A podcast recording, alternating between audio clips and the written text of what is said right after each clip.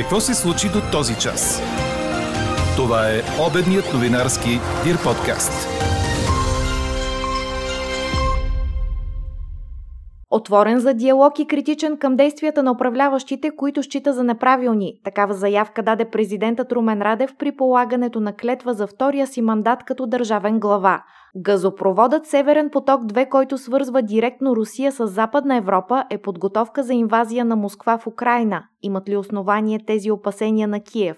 Коментар по темата слушайте в обедните подкаст новини. Испания няма да разследва дали Новак Джокович е тренирал на нейна територия, докато е бил заразен с COVID. Историята и историческото наследство са най-важни. Каква икономика с джудже, без излъз на море, с население под 2 милиона? Това е един от знаковите коментари, свързани с днешната ни анкета. Подкрепяте ли приоритет да е икономиката, а не историята в разговорите с Скопие? Какво друго споделихте с нас до момента? Ще чуете в края на подкаст новините. Говори Дирбеге. Добър ден, аз съм Елена Бейкова. Чуйте подкаст новините по обяд. Слънчево ще бъде днес според прогнозата на Иво Некитов. Ще духа слаб западен вятър, а максималните градуси ще достигнат от 2 до 7. Държавният глава Румен Радев ще продължи да бъде отворен за диалог и за споделяне на отговорността при вземане на тежки решения, както и критичен към действията на законодателната и изпълнителната власт, които смята за неправилни. Това беше една от заявките на Радев, отправени от парламентарната трибуна след полагането на клетва за встъпване във втория му мандат като президент на България. В обращението си към хората той насочи вниманието към няколко идеи за консенсус, като започна с антикорупционния консенсус. Той обединява огромното большинство от почтени българи, които го заявиха по площадите и в урните. Нашите сънародници гласуваха за много и различни партии, но с една надежда – за справедливост и законност. Държавата занапред не бива да се управлява през екрана, под масата, под телефона или зад кулисите. Корупцията трябва да бъде съкрушена, за да оцелеем като държава и общество. Съзнават го младите, съзнава го бизнесът, съзнават го почтените хора в администрацията, съзнават го хилядите, които подкрепиха партиите на протеста.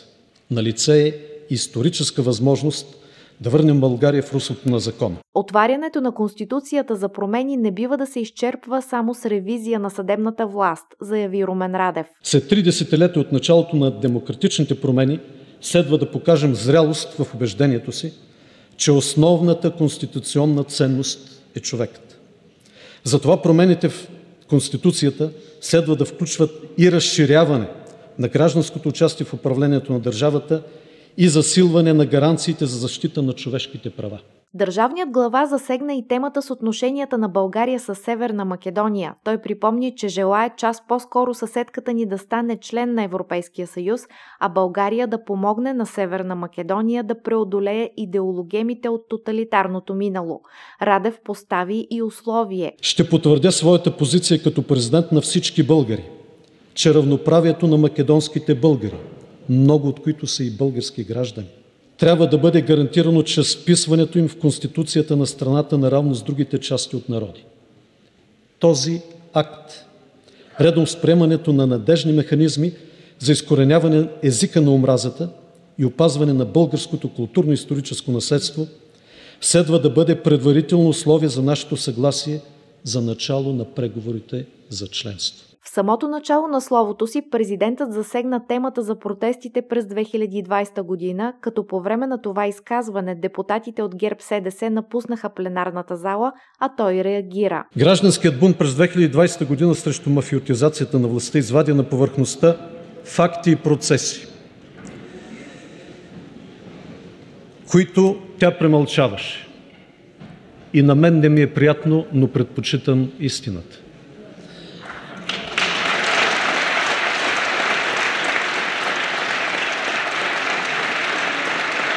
Официалното встъпване в длъжност на Румен Радев и Илияна Йотова ще се състои на 22 януари на тържествена церемония пред паметника на незнайния войн. Какво още очакваме да се случи днес? Опозиционни групи в Казахстан планират нови протести, а силите за сигурност са блокирали централни улици в най-големия град Алмати, предаде Ройтерс. Централноазиатската страна бе разтърсена този месец от най-тежкото насилие в постсъветската си история, в което 225 души бяха убити, повечето от тях в Алмати. Днес организация, ръководена от Мухтар Аблязов, бивш банкер, който живее в чужбина и се превърна в критик на правителството, обяви, че ще проведе протести пред правителствени сгради в големите градове. Според казахски съд, политическото движение на Аблязов е екстремистко. Полицията в Алмати обяви, че провежда антитерористична операция. Газопроводът Северен поток-2, който свързва директно Русия с Западна Европа, е подготовка за инвазия на Москва в Украйна. Имат ли основание тези опасения на Киев? Стефан Кунчев по темата. Посещението на германската външна министърка Анна Лена Бербок в Украйна и Русия за пореден път поставя в центъра на вниманието оспорвания газопровод Северен поток-2. Украйна твърди, че проектът представлява подготовка за руска инвазия.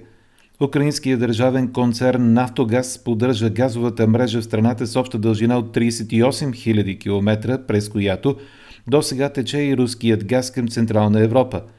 Целта на Москва е да прекрати този транзитен пренос, казва пред германския Süddeutsche Zeitung Юрий Витренко, шеф на Нафтогаз. В случай на война обаче през Украйна вече няма да преминават никакви газопроводи, предупреждава Витренко. Първите бомби ще са насочени именно срещу тази цел, категоричен е той. Новият германски канцлер Олаф Шолц обаче подчертава, че газопроводът по дъното на Балтийско море е изцяло частен икономически проект, но не и политически.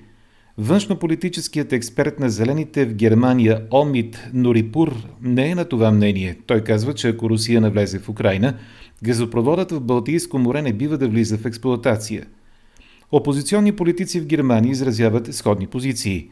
Мислят, че Северен поток-2 трябва да бъде спрян, ако Украйна бъде нападнат. Германия трябва да загуби своята инвестиция, но пък ще инвестира в сигурността на Европа, казва външнополитическият експерт на ХДС Риодерик Куизеветер пред Deutschlandfunk. Проектът Северен поток-2 на практика вече е завършен. В момента германската индустриална агенция проверява правните предпоставки за влизането на газопровода в експлоатация. Дойче Веле припомня, че решението се очаква това лято. Американският държавен секретар Антани Блинкън пристигна в Киев, първи етап от неговата обиколка, посветена на кризата между Русия и Запада заради Украйна, предаде Франс Прес.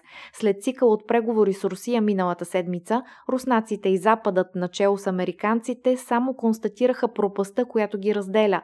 Но американската дипломация се надява все още да може да намери изход от създалата се криза, въпреки че САЩ вчера отправиха предупреждения за атака, която Русия може да предприеме в Украйна във всеки един момент. Междувременно говорителят на турския президент Реджеп Ердоган заяви, че Ердоган е поканил колегите си от Русия и Украйна Владимир Путин и Володимир Зеленски в Турция, за да изгладят разногласията между двете страни. Турция е готова да помогне за намаляване на напрежението между Русия и Украйна, се казва в изявлението на Ибрахим Кълън, цитирано от ТАС.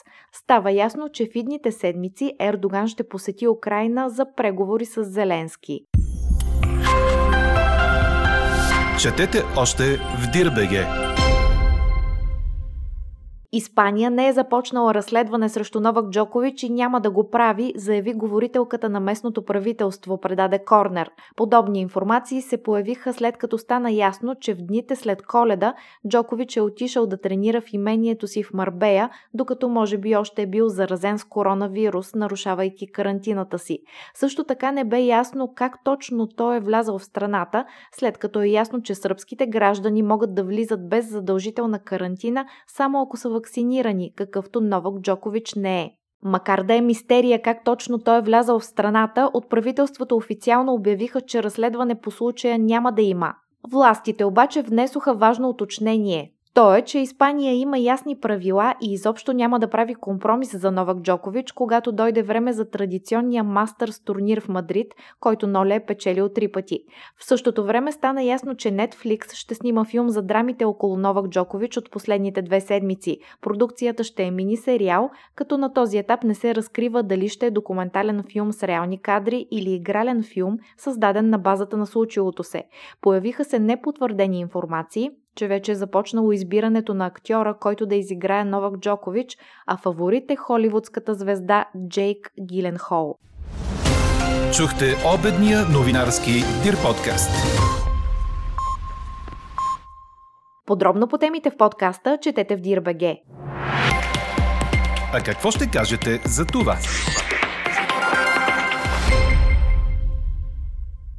Подкрепяте ли приоритет да е икономиката, а не историята в разговорите с Скопие, ви питаме днес, а до момента значително преобладават отговорите не. Аргументи в полза на отрицателния отговор преобладават и във вашите коментари. Слушател споделя: обективно единственият начин да си върнем Македония е да я купим, т.е. инвестиции, финансова зависимост и постепенното й превръщане в окръг Македония. За съжаление това е начинът, но за още по-голямо съжаление не сме в позиция да го приложим, поради липса на икономика. Друг казва: ние нямаме икономика и те нямат икономика. Ние имаме история, те нямат, и сега историческия проблем да им го прехвърлим през границата заедно с кориците ли? Трети казва категорично не и допълва: историята и историческото наследство са най-важни. Каква икономика с джудже без излаз на море с население под 2 милиона? Слушател е склонен да подкрепи това, като казва: теоретично подкрепям, ама като се знаем колко сме успешни в защитаването на икономическите ни интереси, ще бъде хем съгласие да плюят историята ни, хем икономическите ползи ще са спорни за нас. Анкетата продължава. Гласувайте и коментирайте в страницата на подкаста. Експертен коментар очаквайте във вечерния новинарски подкаст точно в 18 часа. Слушайте още, гледайте повече и четете всичко в Dir.bg.